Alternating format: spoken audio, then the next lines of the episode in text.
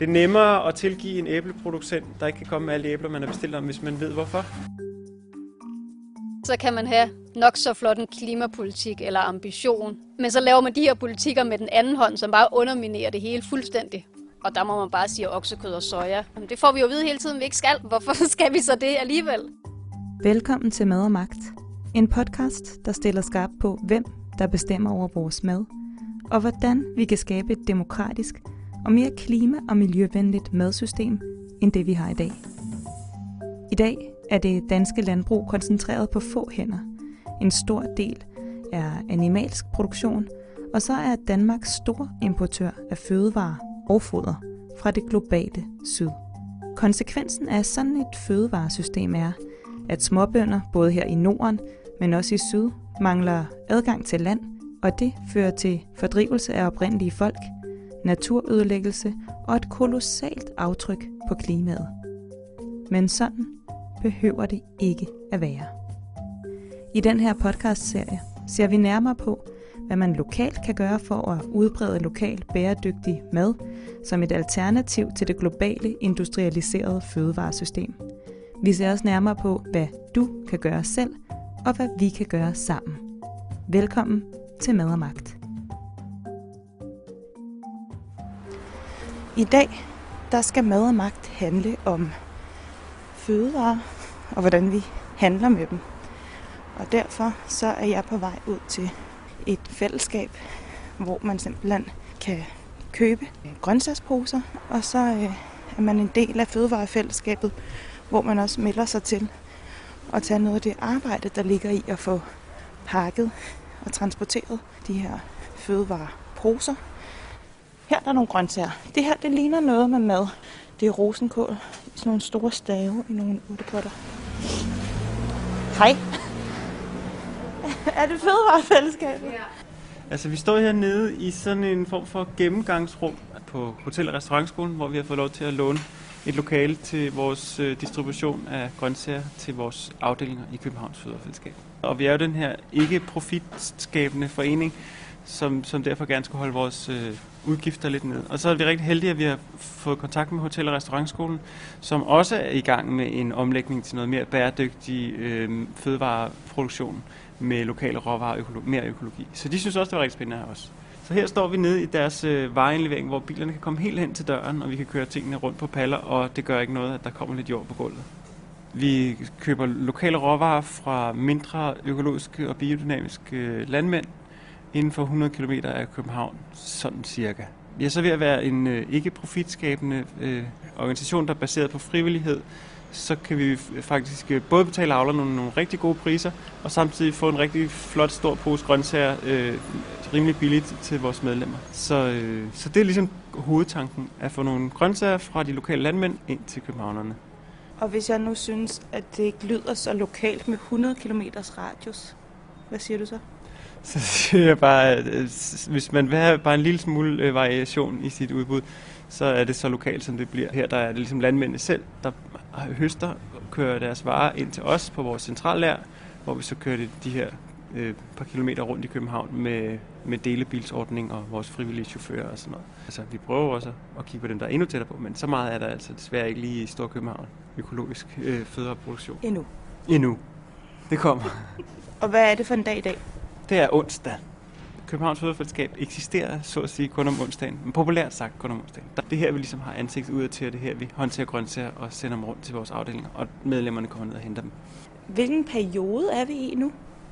Vi er i en periode, vi kalder for Hungry Gap. Der kommer ikke rigtig grøntsager op af jorden lige nu. Altså, det, der står no, nogle grønkål, og der er, og der er nogle rosenkål, og der er sådan nogle andre grøntsager, der ligesom stadig står ude på markerne og bliver høstet frisk fra markerne. Men langt det meste af, af, af man kan få af grøntsager i Danmark i den her øh, ja, tidlig forår, det er nogle kartofler, der har ligget der, og nogle gulerødder, der har ligget der i nogle lader, og altså på den måde. Så det er ikke nyhøstet, som vi ellers er vant til resten af året. Det er jo også en af de ting, der plejer at være, lige snart vi kommer i sæson, så får vi jo radiserne, der nærmest er plukket om morgenen, og så får medlemmerne dem samme dag. Og når du sammenligner de varer med, hvad du får i et supermarked, altså man bliver helt målløs over, øh, hvor frisk øh, en salat i virkeligheden er, eller hvordan en, en, en gulerod, altså at den skal ikke være så blød, som den er i en pose. Nu ved jeg, at supermarkederne er super gode til at holde dem friske, men du kan, du kan altså virkelig mærke forskellen på den her friskhed, når du får noget, der er kommet lige op af marken. Det er så desværre ikke muligt her i Hungry Gap, og der er også derfor, vi har begyndt at samarbejde med sådan nogen som Beyond Coffee, så vi kan få svampe ind. Vi er i gang med at snakke med en organisation, som laver noget tofu-lignende produkt, øh, hvor vi også måske kan købe igennem dem, hvor de også ligesom dyrker og producerer det lokalt i København. Som, som ikke er grøntsager, men som ligesom er grøn, grøn, hvad hedder det, plantebaseret. Det er det, man kalder det. Hvad, hvad skal der i kasserne i dag? Der skal, ja, det er, det er som sagt det der Hungry Gap sæson. Så vi har en masse rødfrugter, vi har løg, og så typisk har vi noget kål, og så har vi den her svampepose, man kan købe ved siden af. Vi har noget, vi kalder en kartoffelpose, som selvfølgelig er sjovest, når de nye kartofler kommer. Men den har vi hele året, hvis der er, nogen, der, skal, altså, der er mange, der skal bruge ekstra kartofler. Så har vi en frugtpose, øhm, som også er sæsonens frugt. Så det har været æbler rigtig meget her på det sidste, og nogle bær. Og så kommer jordbærne om, om nogle måneder. Øhm, og så har vi i april-maj, der hvor det kan lade sig gøre, har vi en asparspose også. Hvornår slutter det der Hungry Gap? Jeg kan ikke sådan sige det helt præcis på datoen. Men jeg tror, det er sådan noget i midten af maj. Nej, midten af april. Jamen det er det, jeg mener, fordi at jeg, hvis nu jeg insisterer på at spise bananer, mm. som jeg godt ved ikke ja. kan produceres i Danmark, så ja. vidt jeg ved i hvert fald. Hvis jeg gerne vil have olivenolie eller mm. ris, ja, ja. så bliver jeg nødt til at købe det et andet sted. Ja. Så jeg kan jo ikke... Altså jeg dør bogstaveligt talt af sult, hvis jeg skulle leve i Hungry Gap af lokalt produceret fødevarer? Nej, det gør du ikke, fordi det kan man sagtens. Og der er ma- masser af, af smag og variation, selv her i den lidt kedelige tid. Kohlrabi, jeg ved, ikke, jeg ved ikke, om du ved, hvad det er for en slags grøntsag. Altså, når man har lært, at man kan lave den til mos, eller man kan lave fritter af dem med, om chili mayo eller hvidløgsmayo, og du lærer det jo ikke, hvis du kun spiser bananer, så lærer du jo ikke at tilberede øh, de her danske råvarer, som der så ligesom kun er lige nu. Altså, jeg har faktisk været med i Fødevarefællesskabet, og det gik rigtig dårligt for mig. Jeg kunne jo bare gå ned i et supermarked og købe øh, økologiske grøntsager, og de havde åbent hele tiden. Ja. Og jeg tror også, mange af dem er danske. Hvorfor skal jeg alligevel være med? Det er lidt besværligt, og det er uvandt for folk at skulle afsætte tid til noget. Øh, det er sådan en modbevægelse mod en kultur. Det er sådan forbrugersamfundet, hvor, hvor man, bare, man kan bare købe ind når som helst, og folk skal bare være tilgængelige, eller butikker og, og markedet skal være tilgængelige for forbrugerne hele tiden, sådan, så man kan forbruge mere. I hvert fald for min vedkommende synes jeg, der er sådan en grundstemning, som peger på, at det er okay, at man lige skal anstrenge sig en lille smule for at få det allerbedste grøntsager, man kan få i, i Danmark. Altså. Men altså, vi hedder jo Københavns Fødevarefællesskab. Fødevarefællesskabet varetager en af de aller, aller vigtigste samfundsopgaver, som ligesom er øh, at modarbejde ensomhed og, og, og skabe fællesskaber på tværs af, af indkomst, øh, ja, social baggrund. Det er simpelthen nogle mennesker, der bor i København, der har sagt, det er det, vi må gøre noget, vi vil have de her grøntsager, hvad kan vi gøre? og så selv øh, gå sammen om det. Så jeg tror, fællesskabsdelen er måske det, der ligesom kan motivere for, at man, man tager sig tid til at, og lige ramme det der vindue, hvor der er åbent i ens afdeling, og komme ned og hilse på de andre og hente sine grøntsager. Men jeg vil også gerne have styr på det der med den globale handel og handelsaftaler. Og derfor så har jeg fået fat i Nana Clifford. Og egentlig havde jeg inviteret hende ind i et studie men i stedet inviterede hun mig ind i et drivhus. Jamen, vi sidder i den lille landsby Krøjerup tæt på Holbæk. Vi sidder inde i et stort drivhus, hvor jeg bor. Jeg bor ikke i drivhuset. Jeg bor på Mosegården. Når jeg siger, jeg vil gerne snakke med Nana, så siger folk, ja ja, hun er jo også mis, øh, mishandelspolitik. Ja, det var jeg da også. Det, er, ja. det var jeg også i rigtig mange år for Noah, og det er jeg stadig. Jeg tror, jeg har brug for at få hænderne i noget andet. Og jeg har desværre ikke tid til begge dele. Fuldtid. det gad jeg da godt. Måske når mit barn er større. Ja. Øhm. Så lige nu er vi langt ude på landet. Ja. Men grunden til, at jeg gerne vil snakke med dig, øh, det er fordi, at det her afsnit af Mad og Magt handler om mad og hvordan vi handler med det. Hvad er det for nogle større aftaler, der bliver lavet, end hvis jeg melder mig ind i Fødevarefællesskabet i København. Så også nogle andre ting, der er med til at bestemme, hvad jeg kan købe hen i mit supermarked. Det er der, de fleste går hen og spiser stadigvæk. Præcis. Og supermarkederne kunne jeg også sige en hel masse om, hvordan de prioriterer, eller mangel på samme måske. Øhm, for det handler jo meget om pris og udseende og sådan noget. Øhm, men hvis vi sådan går skridtet bag ved det, øhm, Så i den vestlige verden og et land som Danmark, så bliver vi jo brødfødt af et meget globaliseret fødevaresystem. Øhm, landbrugsvarer er nogle af de varer, der sådan senere er kommet med i globaliseringsbølgen. Øh, og mange lande har også haft interesse i at have deres egen fødevare- eller madproduktion. Øhm, men sådan fra midten af 90'erne, så er fødevaremarkedet blevet meget mere globaliseret. Der er kommet rigtig mange handelsaftaler mellem lande eller mellem handelsblokke, men også verdenshandelsorganisationen WTO indgik også en stor aftale om, om landbrugsvarer, øhm, og med den blev det marked meget mere liberaliseret. Øhm, og det handler jo meget om tolv og kvoter og tariffer, så før hvor, hvor der vil være en høj tolvbarriere, hvis man skulle importere nogle fødevarer til Danmark, så er den blevet mindre. Øhm, og det samme, hvis man skulle eksportere. Så det har gjort handlen med fødevarer lettere. Øhm, og det har jo gjort, at handelsstrømmene, som med så mange andre varer, er blevet større. Vi vil gerne have det billigste. er jo det, det på grund handler om. Øhm, og man kan få fødevarer, der er meget billigere fra mange andre steder end i Danmark. Øhm, så vi ligesom råd ind i det her globaliserede fødevaresystem, som er meget gældende i den vestlige del af verden, mens især i det globale syd er det stadig meget mere lokalt, den fødevareproduktion, man har. Øhm, så der er helt klart et skisma mellem de to systemer. Øhm, men det lokale den, og det globale. Ja, det er sådan det globale syd over for Vesten. Altså det er meget to for meget forskellige systemer, der brødføder de to øh, verdener. Øhm, og Danmark er gået all in på at være en del af det globaliserede fødevaresystem. Ikke? Øhm, så vi producerer få ting, som vi følger dem, der vil sige, at det her det er en god idé, de få ting, vi er gode til, svinekød, mælk. Og så eksporterer vi det til hele verden, og til gengæld så importerer vi så noget, vi er dårligere til. Grøntsager, vil de sige. Altså, hvor, hvor mange af de, de fødevarer, jeg kan købe øh, i supermarkedet, er importeret? Jeg kan i hvert fald godt sige med det samme, det her med præcis, hvor mange procentdel af det mad, du køber, er importeret. Det, Øh, nu lavede jeg lige lidt ny research her op til de kom, for jeg tænkte, kan jeg finde det tal? Og jeg har prøvet at efter det før, det er meget svært at finde. Man kan godt finde nogle overordnede ting. Det er lidt lettere nogle gange at finde det for EU, fordi det er det, der er handelsblokken. Det er det, der er Danmarks handelsblok. Ikke? Altså den globale fødevareeksport blev femdoblet fra 1990 til 2014. Altså så på 15 år blev den femdoblet. Og det er jo med de her handelsaftaler, at det er blevet gjort muligt, ikke? fordi det er fra 90'erne, at der begynder at komme flere handelsaftaler, og WTO laver en stor aftale omkring landbrugshandel. Og EU er den største spiller på det globale fødevaremarked. Har de her tal, som siger, at EU's import af fødevareprodukter øh, er 39 procent af den samlede globale importværdi. Det er bare for at sige, så EU står for cirka 40 procent, både på import, men faktisk også på eksportsiden. Og EU er jo ikke 40 procent af verdens befolkning, for eksempel. så de tal siger mig i hvert fald, at det er en stor del af det, vi spiser, der er importeret. Ja, og det siger vel også noget om, at vi har rigtig meget mad.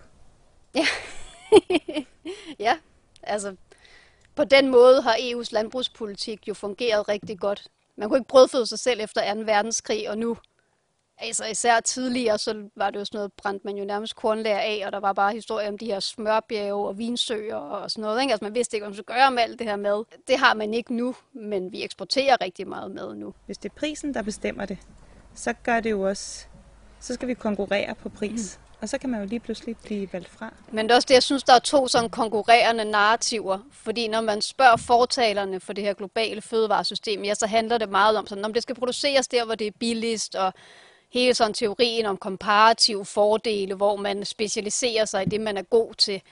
Øh, og det hele er bare på det frie markeds vilkår, og det er markedskraften, der styrer det. Ingen indblanding, ikke nogen usynlig hånd. Og så kigger man på EU's landbrugspolitik, hvor en tredjedel af EU's budget går til at understøtte landbrugsproduktion. Altså det er jo det fuldstændig omvendte af at have et frit marked, øhm, hvor man bare sådan blindt hælder alle de der penge ned i nogen, som driver landbrug på en måde, der ifølge mig er meget ubæredygtig. Og, øhm, men det man så, der skete med, med de her handelsaftaler, især igennem verdenshandelsorganisationen, har jo også været, at man har tvunget mange lande i det globale syd til at fjerne mange af meget af deres tolv og mange af deres kvoter. Øhm, ja, ud fra ideen om, at de skal have åbnet deres marked, og de skal producere et par få gode ting, for eksempel soja. Øhm, og så skal vi så eksportere det til dem, som vi er rigtig gode til. Øhm, men vi har jo beholdt, både har vi beholdt noget, noget 12 og tariffer på landbrugsvarer, især i forhold til andre typer varer, så er de stadig ret høje. Øhm, men så har vi hele den her landbrugsstøtte, der underliggende bare ligger og støtter landbrugsproduktionen i EU. Altså så man evoderer bare de hjemmemarkeder, der, der burde findes i det globale syd. Hvis man kigger på økologien, Danmark bryster sig jo tit af at have en ret stor økologisk produktion. Men vi importerer langt mere økologi, end vi eksporterer. Så langt det meste økologi, du køber, kommer fra et andet sted. Og det er jo især også frugt, for eksempel. Det meste frugt producerer vi jo ikke her. Men det handler jo også om, hvad vi gerne vil spise. Mm. Om vi skal have de der appelsiner og kiwier, eller om vi skal spise æbler, når der er æbler. Altså, så er der igen det her, hvad er der i meget af den mad, vi spiser? Sojaen, øh, majsen, sukker. De her ting producerer vi jo ikke i Danmark. Og det indgår i rigtig mange fødevarer, så alt det kommer jo også et andet sted fra. Hvad hedder du? Christina. Christina er en af de frivillige, der på den her onsdag er med på fælleslageret, som skal tage imod grøntsagerne, der kommer ind fra de lokale producenter, og fordele dem på nogle paller her i Parkehallen, så de er klar til at blive bragt ud til de forskellige lokalafdelinger i København. Øh, jeg er normalt øh, med på Amager-afdelingen, men øh, i dag så er jeg her på fælleslæret, fordi de, de, der ligesom har brug for lidt ekstra hjælp der. Så. Og så er det jo onsdag, og klokken er nu omkring hvad, 10. Hvad vil du normalt lave på det her tidspunkt? Altså, det er jo sådan lidt et, i dags, dagstimerne. Jamen, øh, jamen, jeg arbejder om øh, eftermiddagen fra klokken øh, ja, cirka 4 til 8. Så, så det passer fint at, at gøre det her. Øh, jamen, jeg synes, det, det, jeg synes det, det er en fed måde at få, få grøntsager på. Jeg synes, det, det er fedt, at man ligesom ved, at det bliver dyrket på en ordentlig måde, og man undgår så meget emballage. Jeg ved godt, man også kan få, altså, ja, som vi snakkede om, økologiske grøntsager i supermarkedet, men de bare ofte de kommer i plastikemballage og så videre. Det undgår man jo fuldstændig her, som også er en, en vigtig pointe, synes jeg. Ja, man har en, en, en anden føling med, med, med det hele, med den måde, man får mad på, end man vil have, hvis, hvis man skulle i supermarkedet. Jeg synes også nogle gange, det faktisk kan gøre sådan madlavning mere simpel på en eller anden måde, at man bare ikke behøver at tænke så meget over, hvilken grøntsager man skal købe, men man får som en, en pose, og så skal man lave mad ud fra det det. Det er i hvert fald noget, der inspirerer mig til at lave ting, jeg ikke normalt vil lave. Der er sådan et eller andet, som... Good morning. Øh, ja, nu kommer grøntsagerne. Ja, altså jeg tror, det er grøntsagerne fra Birkemo Skov, der kommer nu. Hej. øh, og det er øh, Segendas, som øh, arbejder på Birkemo Skov som, øh, som kommer med dem. Um, ja. Øh, jo, øh, vi har hvidkål, øh, så kan jeg se rødbeder og pastinakker, øh, kartofler og mm, måske nogle gulerødder der øh, i bagenden. Og de kommer fra øh, en gård, der hedder Birkemo Skov på Sjællands Øje, som er øh, biodynamisk, og som i løbet af sommerperioden, der, der har vi altså en aftale med dem om at, at, at komme op og hjælpe til med at lide, hvis man, ja, for de medlemmer, der gerne vil ligesom op og lave noget lidt mere praktisk arbejde ude, i, ude på landet. Du sagde, der ikke var noget plastik. Det er der, men, men i hvert fald ikke på en måde, hvor hver enkelte grøntsag er blevet pakket ind. Altså de kommer i store øh, poser, og mange af poserne genbruger vi også til, øh, til andre ting. Så der er alligevel en forskel på det der, og så på, på at hver enkelt grøntsag bliver pakket ind i plastik. Men hvad, hvad genbruger I de der til? Det er sådan nogle grønne, kæmpe grønne, dem jeg vil kalde clementinnet. Det man får clementiner i, bare i kæmpe. Ja, bare i, bare i meget stor størrelse, ja. Øh, jamen altså, det kan være, for eksempel kan vi bruge dem til, hvis folk har glemt at tage deres øh, stofpose med, øh, så i stedet for at skulle gå tilbage hjem og hente en, så kunne de bruge sådan en der pose i stedet for. Eller ja, det kunne være et eksempel. Ja, det, det sker rimelig relativt ofte, at medlemmer kommer afsted uden en pose. Så øhm, Men det, nu, nu, er det ikke, nu er det kun anden gang, jeg er nede på fælleslageret, så der er, det er ikke alt, jeg ved sådan vildt meget omkring. Øhm, jeg ved heller ikke, om lige netop de her poser bliver brugt til noget hernede i fælleslageret.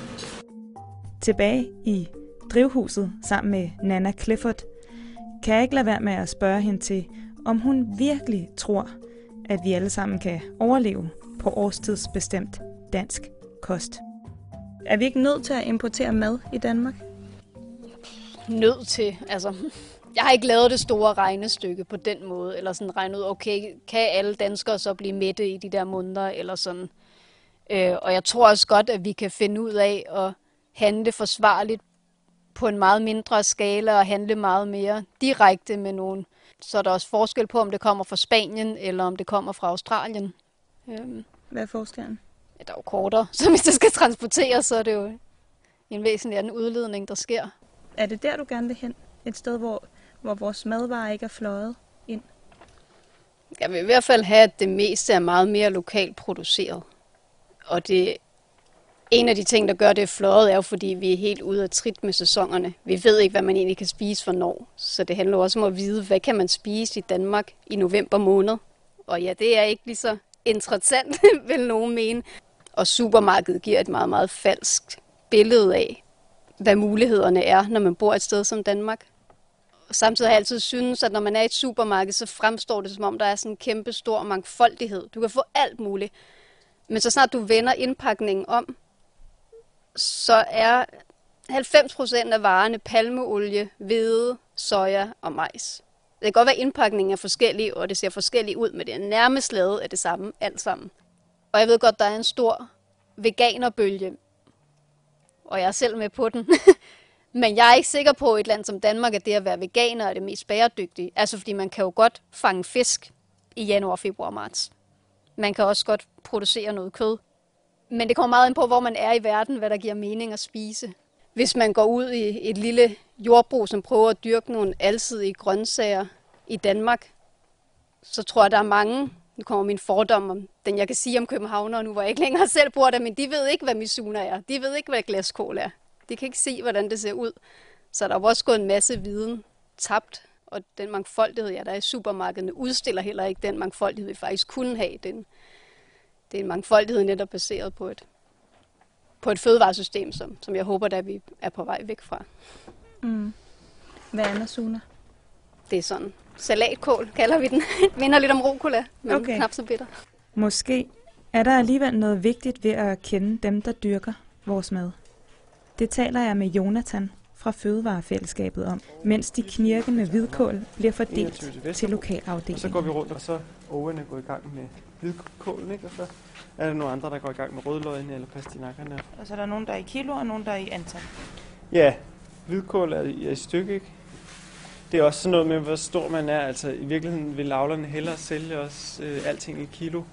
Men når vi står ude i den anden ende og skal lave 124 poser eller 230 poser, eller hvad det nu er, så, så nytter det ikke noget, at man skal stå og skære hvidkålene over. Og sådan. Det, det, det er for ærgerligt. Så, så, så vi har brug for at få nogle ting i stykke så avlerne, de er jo meget flinke, så ved de jo godt, hvad et hvidkål vejer. Så kan, de, så kan de ligesom veje dem, og så får vi bare nogle ekstra, så sørger de ligesom for, at der er nok til os. Der er rigtig meget det her med at have den her nærkontakt med, med landmændene, som jeg også synes er enormt spændende og relevant, også for at få bæredygtighed ind i produktionen. Blandt andet, når, hvis jeg har haft aftaler med nogle andre øh, modtager, som for eksempel de store supermarkedskæder, så har vi oplevet en gang, hvor at der er gået, jeg ved ikke om det hedder skurv på, på hvidkål, men at der ligesom er kommet en masse sorte pletter på de yderste lag blade. Og det ser jo ikke særlig kønt ud. Og så har supermarkedet sagt, det vil vi ikke have. Og så står vores bondemand der og har høstet halvanden ton øh, hvidkål. Øh, så kan de sige til os, hey, vi har det hvidkål, de har grimme prikker på, øh, men, men under to-tre blade, så er de rigtig fine. Øh, kan I ikke øh, købe hvidkål i stedet for guldrødder i den her uge? Og så kan vi sige, jo, selvfølgelig vil vi gerne, altså, så kan vi hjælpe med sådan noget, ikke? Og så giver de os en, typisk ovenkøbet en god pris for det, eller et eller andet. At man, at, men er man ligesom, i stedet for at være handlende, så man står på hver sin side af et hegn, og skal have så meget ud af det på hver sin side, så ser vi det som et fællesskab, hvor avlerne i vores optik er en del af fællesskabet, og vores, deres trivsel er ligesom en del af vores trivsel, og, og vores mission med at få bæredygtig øh, produktion udbredt er jo også at det skal være fedt at være bæredygtig producent, så vi vil gerne ligesom indgå i det her samarbejde øh, på den her nære måde. Ham, der lige kom med, øh, Sukintas. med, med alle grøntsagerne. Ja. Han er med i Fødevarefællesskabet. Ja, sådan ser jeg det. Altså, han har jo ikke købt, han har ikke betalt medlemskab, og han får heller ikke ligesom grøntsager fra alle de andre øh, gårde og sådan noget, men, men, men for mig er han en del af vores fællesskab, og, og, og vi mødes jo også hver uge og snakker sammen, og, og nogle gange snakker man også om lidt noget andet end kun, hvor mange, øh, hvor mange rødløg vi skulle have i denne uge. Altså, nogle gange får man også lige snakket sammen om, hvordan man har det, og hvad, sker der noget nyt på gården, eller det er nemmere at tilgive en æbleproducent, der ikke kan komme med alle de æbler, man har bestilt om, hvis man ved hvorfor. Altså, hvis man står nede i supermarkedet, og der ikke er nogen æbler på hylden, så bliver man ligesom bare sur på æblerne, eller på supermarkedet, eller på kassedamen, eller på et eller andet mærkeligt, ikke? Men, men her der er ligesom, når man, sidste uge, der sagde han, at der var gået frost i, i blomsterne, eller det kan jeg huske, han sagde sidste forår, eller, altså så ved man ligesom, hvordan historien er. Og så er det en helt anden måde, man, man agerer sammen som mennesker. Og der kommer den her fællesskabsting måske også ind. Fællesskabet bidrager også til bæredygtigheden, fordi at vi har den her kontakt med hinanden, og kan sige, øh, åh, vi har produceret for meget af det her, eller, eller de kan sige, vi kan ikke levere det, vi havde lovet, og uden at vi ligesom stopper samarbejdet af den grund. Altså forstår du, hvad jeg mener? Jeg synes ligesom, at, at det er sådan en holistisk ting, ikke? Altså, det hænger sammen. Alting hænger sammen. Hvem er det, der kommer nu? Det er Lotte Lej, som kommer med hvidløg. Lottes, Lotte Lejs hvidløg. Hvidløg og. Og det er jo også noget, altså så kender man hinanden, og nu har jeg haft min mor med herude og hjælpe, og, og hun har mødt Lotte på et eller andet øh, økologisk øh, marked. Så, så nu ved hun, at min mor er helt vild med hendes hvidløg. og Altså, så, så, så er det bare sjovere. Altså, jeg bliver glad, når jeg ser Lotte. Hun er ikke bare en eller anden øh, GLS-mand, der kommer med en pakke, altså, som jeg aldrig ser igen.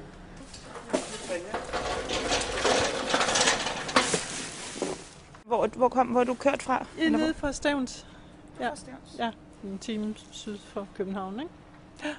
Og vi lever af at dyrke hvidløg. Kun? Ja, altså vi har lidt korn og lidt øh, sådan, ja. ja. Vi har specialiseret os for, og er den største producent i Danmark, så ja. Men det, det er sådan en niche, vi har arbejdet med i snart 30 år. Så. Hvis I er de største Mm. i Danmark, der producerer hvidløg, Ja. så vurderer jeg bare lige lynhurtigt, at det her det er en meget lille ordre. Ja, det er rigtigt. Altså Coop er vores største kunde, og øh, der leverer vi i sæsonen, men, men det er i, i januar øh, stop øh, havde vi ikke mere, fordi der leverer vi jo måske øh, 2 til 500 kilo ad gangen, altså på, ikke? Så, øh, så det, ja. Nå, så I kunne ikke levere den Vi- mængde? Nej, præcis. Altså, så stopper det jo, og så, øh, så har jeg nogle... Jeg har, sælger også til nogle gårdbutikker og sådan lidt forskelligt. Øh, vi sælger til Tise Mejeri og sådan. Så det, det er jo godt, der er lidt forskellige kunder, ikke? Altså, vi vil, vi vil gerne levere til dem, til dem alle sammen, ikke? Altså, så, ja. Men leverer I hele året til Fødevarefællesskabet? ja, så godt som... Ja, ja det gør vi. Hvidløg. Ja, de er små. Ja. Er de altid det? Sæsonens sidste, nej. Det er de ikke.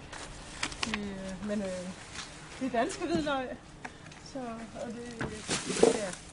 så det er hvad, hvad der er tilbage. Og det er godt at kunne bruge det hele jo. Det er dem, hvor de er hele, nogle af dem, ikke? Jo, nogle af dem. Jo. Uh, det er dem, der er geniale.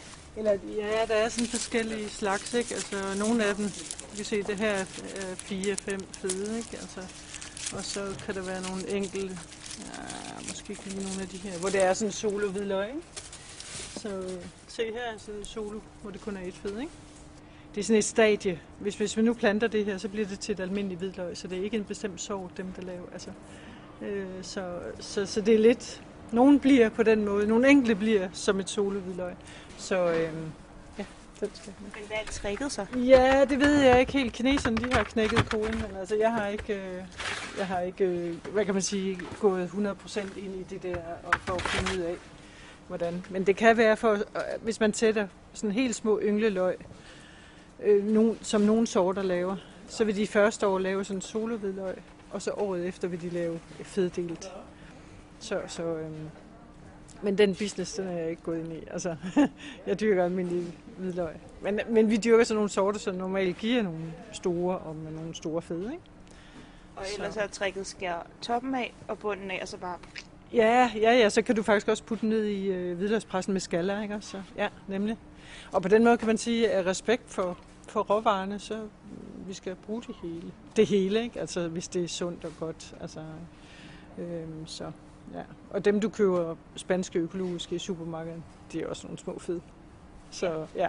ja, jeg slipper jeg sjældent for dem, det, det ved jeg godt. Så, og så her i april måned starter vi med, med små hvidløgsspiger øh, igen. Altså. Så, så på den måde så er det jo øh, det, det er bare ikke de samme typer hvidløg hele året. Og det tror jeg, det er jo også det, at man skal vende sig til som forbruger, at man ikke øh, man skal ikke spise det samme hele året. Det er ikke det samme, man kan få hele året. Altså, øh, ja, det er det jo, hvis du importerer fra hele verden, men er det det, vi skal? Altså, altså det, det er en god udfordring. Jeg har så som dogme lige nu i mit eget køkken, at, at øh, jeg synes, jeg må bruge maks en, øh, hvad hedder det, importeret råvarer af grøntsager. Og så nu her, så tænker man salat, Nå, hvad skal man altså? Jordskokker, rå jordskokker, øh, kål og øh, gulerødder og ja, så, så måske med noget fennikel sammen med, ikke? Altså, så, altså, man, man kan godt, hvis man, ja. Hvad er så din, øh, din ene importeret? Ja, det var fennikel så. Knoldfennikel måske, ikke? Eller det kunne være blegselleri, eller ja. ja. Det er ikke engang så eksotisk, som jeg vil gøre det. Jeg vil gå efter måske nogle noget frugt. Nå, jeg har banan ja. med i dag, for eksempel. Ja, ja, ja. ja, ja. ja men sådan er vi så forskellige. Ja, ja, præcis. Ja. Når det kommer til de store handelsaftaler, så er jeg brug for, at det skal blive meget mere konkret. Hvad er det, der er på spil for mennesker og miljø, når man forhandler om, hvem der kan handle med hvem, og på hvilke vilkår? Altså hvis vi kunne prøve at bruge den aftale, som er den nyeste. Mercosur. Ja. Hvad er der så på spil? Altså først og fremmest er den heldigvis ikke indgået endnu. Endeligt. Vi håber stadig på, at øh, der kan ske noget. Så start lige med at forklare, hvad det er for en aftale. Jamen, der... det er en aftale, som EU forhandler med en øh, gruppe af lande i Sydamerika, Paraguay, Uruguay, Brasilien og Argentina, og har forhandlet i jamen, 25 år, tror jeg. Altså, det har virkelig stået på i lang tid, og nu er den ved at blive færdiggjort. Og, og den aftale, den handler om handel med? Alle mulige produkter. altså, handelsaftaler har sådan en tendens, de er blevet længere og længere. 1500 sider er ikke urealistisk med meget småt skrift. og så er der sikkert nogle bilag oveni. Og det er fordi, der er kommet flere og flere sektorer med. Men den dækker også med? Den dækker også med. Og, hvad? og aftalen er især blevet kaldt oksekød for biler. Og det er fordi sådan som vi ser det, så laver man primært den her aftale, fordi man gerne vil have billigt oksekød og også soja fra Sydamerika til Europa, til EU. Og så vil EU, især tyskerne, kunne eksportere nogle biler til Sydamerika. De har rigtig meget plads i Sydamerika. De kan bare rydde noget mere regnskov, så kan de plante noget mere soja, så kan de putte det ind i nogle køer, så kan de lave noget mere oksekød. Meget billigere, end vi kan her. Så det er en god idé at få noget af det billige oksekød herop, så forbrugerne skal betale mindre så det handler om at fjerne 12 på de varer. Og nu sagde du jo selv lige pænt, at der er nogen, der har kaldt det oksekød for biler.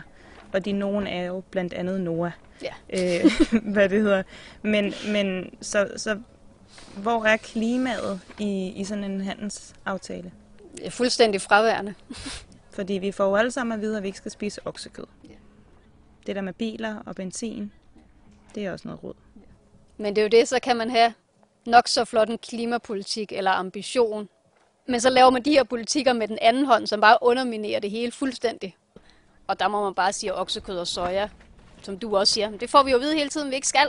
Mm. Hvor, hvorfor skal vi så det alligevel? Kan du komme med nogle af de eksempler på, hvad der er på spil i forhold til øh, madsuverænitet ved lige præcis den aftale? Nu siger du selv, de kan bare rydde regnskoven. Hmm. Kan de altså, det? Ja, det, det gør de jo også, men det gør de jo også, fordi at der er nogen, der efterspørger de varer. og fordi vi muliggør gennem de her handelsaftaler, at du som forbruger faktisk får mulighed for at efterspørge endnu mere billigt oksekød.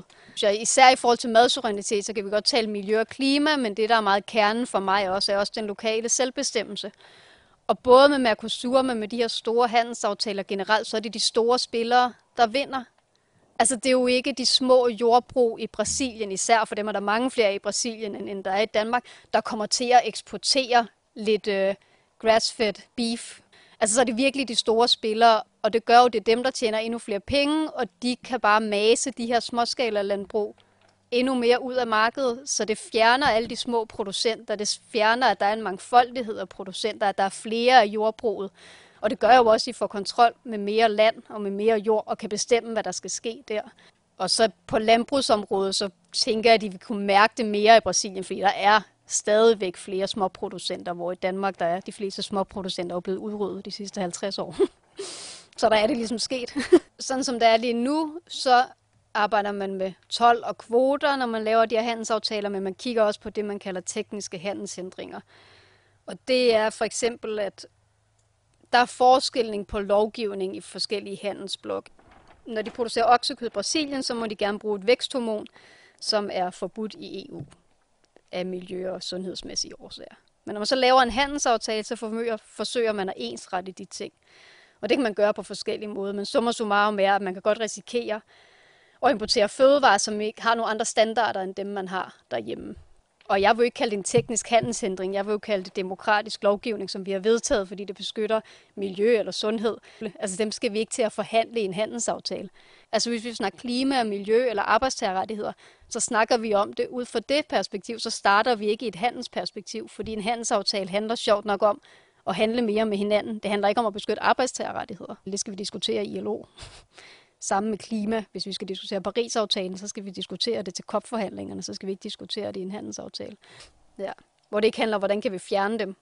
Og for nogle gange bliver vi jo også med, med at men handelsaftalerne kan jo også være med til at højne standarderne jamen, så sælger man jo ikke flere varer. Altså man kommer kun til at sælge flere varer, hvis man går mod laveste fællesnævner. Og jeg synes også, det er det, al empiri peger på, det er, at det er den vej, det går. Hvad er der på spil i Mercosur? Jamen det er for eksempel væksthormon, noget der hedder raktopomin, som man bruger i oksekødsproduktionen i Brasilien. Et væksthormon, som er forbudt i EU. Som får køerne til at vokse hurtigere? Ja. Øhm, og der er jo både nogle dyrevelfærdsovervejelser, sundhedsovervejelser i forhold til mennesker og hormonforstyrrende stoffer, øhm, miljøovervejelser. Øhm, når man så har lavet den handelsaftale, så siger man, at fordi vi har lavet den handelsaftale, så det I producerer er lige så sikkert som det vi producerer, fordi så behøver vi ikke tjekke det så meget ved grænsen og sådan noget. Det er også en stor omkostning. Så vi siger bare, nu har vi lavet den aftale, så alt vi producerer i Brasilien, det stoler vi på. Og så kan du ende med at købe oksekød, der har det her væksthormon i, selvom det jo er forbudt i EU fordi man bare siger, I har underskrevet det, og I kender vores regler? Ja. Ja, der er ikke noget kontrol. Og det, altså, den her store kødkoncern i Brasilien har bare så mange skandaler på sig, at det vil jeg ikke have nogen tiltro til overhovedet vil overholde de der ting. Hvad vil du så have, man gjorde i stedet for? Hvis man sagde, at vi beholder, altså, I skal overholde de her standarder, vi har, og der er en grund til, at vi har besluttet dem. Så det er altså minimumskrav for at komme ind på EU's marked og sælge brasiliansk oksekød? Mm. Altså, til at starte med vil jeg jo ikke stole på sådan et firma, så jeg vil nok ikke indgå en aftale. Jeg vil have brug for at se, der skete noget andet, inden jeg indgik en aftale. Men nu er det vel heller ikke firmaet, man indgår en handelsaftale med? Nej, det er dem, der kommer til at nyde godt af det i sidste ende. Ja, ja, men, men det, man men... kunne sige det hele om Brasiliens regering, ikke? Altså, dem har jeg virkelig meget, meget lidt tiltro til. Og Jeppe Kofod siger sådan, når vi først har handelsaftalen, så kan vi rigtig presse dem, ikke? Hvor jeg jo siger, nej, når du har indgået den handelsaftale, så er det jo sket. Så er der ikke noget at komme og tro med eller presse med. Jonathan hos Fødevarefællesskabet forklarer mig, hvordan de arbejder med at undgå madspild, men samtidig kan sikre et ordentligt udbud af friske grøntsager. Da vi startede der i 2010, det var, det var et helt andet landskab. I, i supermarkederne, der var, at du kunne ikke købe bolchebeder og palmekål og nogle af de her lidt mere øh, lokale, mere spændende råvarer. Altså selvfølgelig er der jo en masse, som for eksempel årstiderne, som har meget større reach, eller som ligesom når ud til mange flere mennesker, men, men sammen med dem har vi i hvert fald været med til at skabe den her bevægelse af, at der kommer de her øh, lokale kasser fra landmændene, og, og at at der kommer nogle af de lokale råvarer ud i supermarkedet, og også nogle af de lidt sjovere grøntsager. Men det er svært, altså. Det er svært at lave et tilbud af friske varer, som folk kan komme og købe, uden at risikere det der spild, som jo foregår i resten af, af handelen, kan man sige.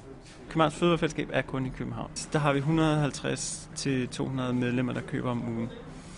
Og der er nogle af vores avlere, der synes, det er lige under kanten. Og, og derfor så skal vi sådan noget med at få købt fra, så vi ikke får for, for, for mange forskellige avlere, også på grund af transport og sådan noget, ikke? Ja, fordi I bliver et for lille fællesskab. Ja, det er et det. for lille indkøbsfællesskab, Ja, det er det. den Ja. del i hvert fald. Ja, og især når man sammenligner med nogle af de her store, så er det jo ikke ret meget. Faktisk, vi har det her løssalg. Når vi gerne vil øh, have det her grøntsagsnød, vi kunne godt tænke os, at det ikke sådan blev helt øh, det stiv, stiv kommunistisk, at alle går ned med deres rationeringsmærker og får deres poser og går hjem igen, men at der ligesom var et display af nogle af de her flotte grøntsager, og også for ligesom, at der kan være nogle avlere, der nogle gange siger, at vi har 12 kilo pærer, og det kan vi ikke rigtig bruge til, til 200 poser, men, men vi kan godt tage 12 kilo pærer og fordele i vores afdelinger, og så bliver der købt et kilo i hver, og så, så opstår det her risiko for spild jo. Øh, både altså madspild i værste grad, eller hvad skal man sige, men også sådan bare økonomisk spild øh, for, for foreningen. Ikke? Så, så det er noget, vi har justeret på, øh, og justerer på løbende, og, og det er svært at få til at, altså, det er svært at have et supermarked kørende, sådan som almindelig supermarked har det kørende, hvor at der er friske varer på display hele tiden. Og det er selvfølgelig ekstra svært, når vi kun er åbne om onsdagen. Så man kan forudbestille svampene, og man kan forudbestille asparges, når sæsonen kommer, og man kan forudbestille jordbærne, når, når den sæson kommer. Så vi ikke ligesom faglerne til at høste flere varer og køre ind med flere varer, end, vi- end vi ved, vi kan afsætte. Øhm, og så undgå spild, altså. Sådan så øh, vi arbejder på at lave vores nye medlemssystem, så der kommer en feature, hvor man kan gå ind og bestille enkeltvarer. Måske som tilkøb til den her blandede pose, man får. Ikke? Så det er ligesom det er teknologien, der kommer til at kunne, kunne klare den, at folk simpelthen forudbestiller og siger, hvor meget de vil købe. Ikke? Nu sker det måske også rigtig meget med sådan nogle altså de supermarkeds-apps, der er kommet. Ikke? At, at du, og så kan de jo godt lave et gennemsnit på alle danskere på nogle år og finde ud af lidt bedre, hvor mange varer de skal købe hvad. Og sådan. Okay, jeg tror, jeg vil sige tusind tak for, ja. øh, for alt det her. Så vil jeg lade jer, altså, ja. jeg står lidt i vejen. Nu har jeg stået i vejen længe nok. Så vil jeg smutte ud i Sydhavnen lidt senere og se, hvem der er derude og henter poserne.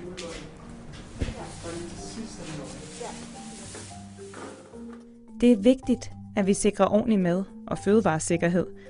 Og måske er det faktisk også her problemerne med vores globale madhandel er opstået. Vi vil jo ikke have et landbrug i EU, hvis der ikke er nogen landbrugsstøtte. Og ikke, altså, der er lige kommet opgørelsen igen, ikke? Altså, landbrugsstøtten svarer til overskuddet i landbruget. Og det er præcis det samme historie i Danmark. Altså, der, er, der bliver ikke tjent nogen penge. Hvorfor er det sådan? Jamen, det, er jo, det, det synes jeg så også er det interessante. Det er jo fordi, at man efter 2. verdenskrig godt kunne se, vi kan ikke brødføde os selv. Det er ret vigtigt at kunne brødføde sig selv. Det vil vi gerne arbejde på. Som vi ser stadig mange steder, så snart fødevarepriserne stiger, så kommer der uroligheder, så kan man ikke styre sin befolkning. Det er der rigtig mange, der gerne vil undgå, at der lige pludselig kommer revolution, fordi fødevarepriserne stiger. Når de stiger lidt i et land som Danmark i dag, så er det få mennesker, der mærker det, fordi vi trods alt har en, de fleste af os en økonomi, der kan klare det. Men hvis brød stiger med 50 øre andre steder i verden, så ser man tit jo, at der kommer uroligheder. Så der har været ret meget fornuftigt at kunne brødføde sin egen befolkning, både sådan, altså rent moralsk tænker jeg, at det, det, det, det, det, synes jeg, der er meget rimeligt, at, ens, at befolkningen i et land kan blive mætte, men jeg tror også rigtig mange ledere og regeringer har haft en stor interesse i ligesom at kunne brødføde sin befolkning, så man sådan kunne styre dem, ikke? så det ikke begyndte at gøre oprør lige pludselig. Men det er vel også netop med suverænitet? Ja, præcis. Så det, det, be- eller det begreb har man ikke arbejdet med i EU, men det er jo det, man har forsøgt at skabe efter 2. verdenskrig. Det er jo at være i stand til at kunne brødføde sig selv, og så er det jo gået over al forventning. Ikke? Så vi kommer til at producere for meget. ja, Men hvem producerer vi til nu? en virksomhed som Danish Crown, det er jo hele verden. Ikke? Altså, Kina hører man hele tiden meget om. Ikke? Rusland indtil der var embargo. England, det er Tyskland. Altså, stor del af verden jo. Det er en stor opgave lige at gentænke økonomien, men det er jo det, der skal til. Altså for mig er det urealistisk at sige, sådan, nej, vi fortsætter bare på samme måde. Bare sådan, jamen, det er jo naturvidenskab. Eller sådan, det, er jo, det er jo fysisk umuligt. Altså vil jeg hellere prøve at gøre noget, der er politisk svært i hvert fald. Det synes jeg virker mere realistisk. Så e, det er jo også for nylig, at EU er begyndt at forhandle så store handelsaftaler. Øhm, så vi er også lidt i vente og se præcis, hvad det fører til. Øhm, og så tror jeg noget andet, altså, så kan man sige, Nå, men så kan man mærke sig ud af det. Så putter vi bare mærkninger på, hvor du kan se, at det kommer fra et bestemt sted, eller så kan du selv regne ud, om det kommer fra Brasilien, så ved jeg nok. Men det er der bare ret mange, der ikke ved. Og øh, jeg synes heller ikke, det er forbrugerens opgave. Jeg tror heller ikke, det kommer til at ske, at det er dem, der skal stå og op, altså opretholde lovgivningen nede i køledisken. det synes jeg er meget uholdbart. Nana Clifford, Tusind tak, fordi du vil sidde herude i tuben sammen med mig, i stedet for et lidt. studie, Ja. Og fortælle mig lidt om de store handelsaftaler med mad. Og for at slå en lille knude på det hele, så tager jeg selvfølgelig hen til mit lokale fødevarefællesskab i Sydhavnen i København. Og så kommer de her, som jeg tror er de samme. I think it's the same. Og her møder jeg en, der faktisk savner at være rigtig tæt på sine grøntsager. As, as a kid, I was always very used to having everything fresh. So every time when I still go back to Estonia, my sisters still uh, do it. They have large gardens and they grow everything on their own. It's very normal uh, to have fresh produce around you and what is yeah, seasonal and work on it, preserve it for winter. Yeah, it's it's a joy in my opinion. I hear in Copenhagen a lot of my uh, friends, not that I have a lot of friends, but they are all like part of some sort of a scheme, but normally they get the uh, veggies to be delivered to their houses. But then I heard about this one, and you know, I was new to the country, and I thought it's really cool to get the veggies and be part of something, and you know, really be here. If it's not Corona time, there's also possibility to actually uh, uh, visit some of the local farmers here. So uh, I think it's a really, really nice way how to get involved. Hvad er det der egentlig? Ja, men jeg, jeg, det er ikke en gulerod, vel? Jeg skal lidt bruge gulerødder. Det kan det faktisk godt være. Det, det ligner lidt en gulerod. Du kan prøve at lugte til den. Det, altså gulerødder lugter jo meget af... altså det der ligner en gulerod. Ja. Den lugter lidt af, af ingenting, synes jeg. Men jeg har, også, jeg har også haft covid, så jeg kan heller ikke rigtig lugte så meget. Nej, så, okay. så desværre. Nå, jeg, jeg holder mig til det her i dag. Tak for det. Vi er her for at øh, støtte fællesskabet og bakke op omkring øh, de her grøntsager, som kommer fra de her fantastiske gårde og, og marker, øh, fordi at vi godt kan lide, at det er dansk landbrug, og det er sundt og det er friskt. Så I, lige, I leger lige købmandsbutik. Det er det næsten, ja. Det er derfor, vi er kassemestre. Og så står jeg her og kan købe Lottes hvidløg. Hvidløgene. The- Yes, of course. Very good. Uh, Og selvom de er både økologiske, lokale og lækre, like så skal jeg altså ikke have flere, end jeg kan nå at bruge. Ja, den, get like certain pieces or just like a half a kilo or half a kilo, I think it's too much. there's never enough garlic at least in my opinion Det var alt for Mad og Magt i den her episode. Lyt med i et andet afsnit.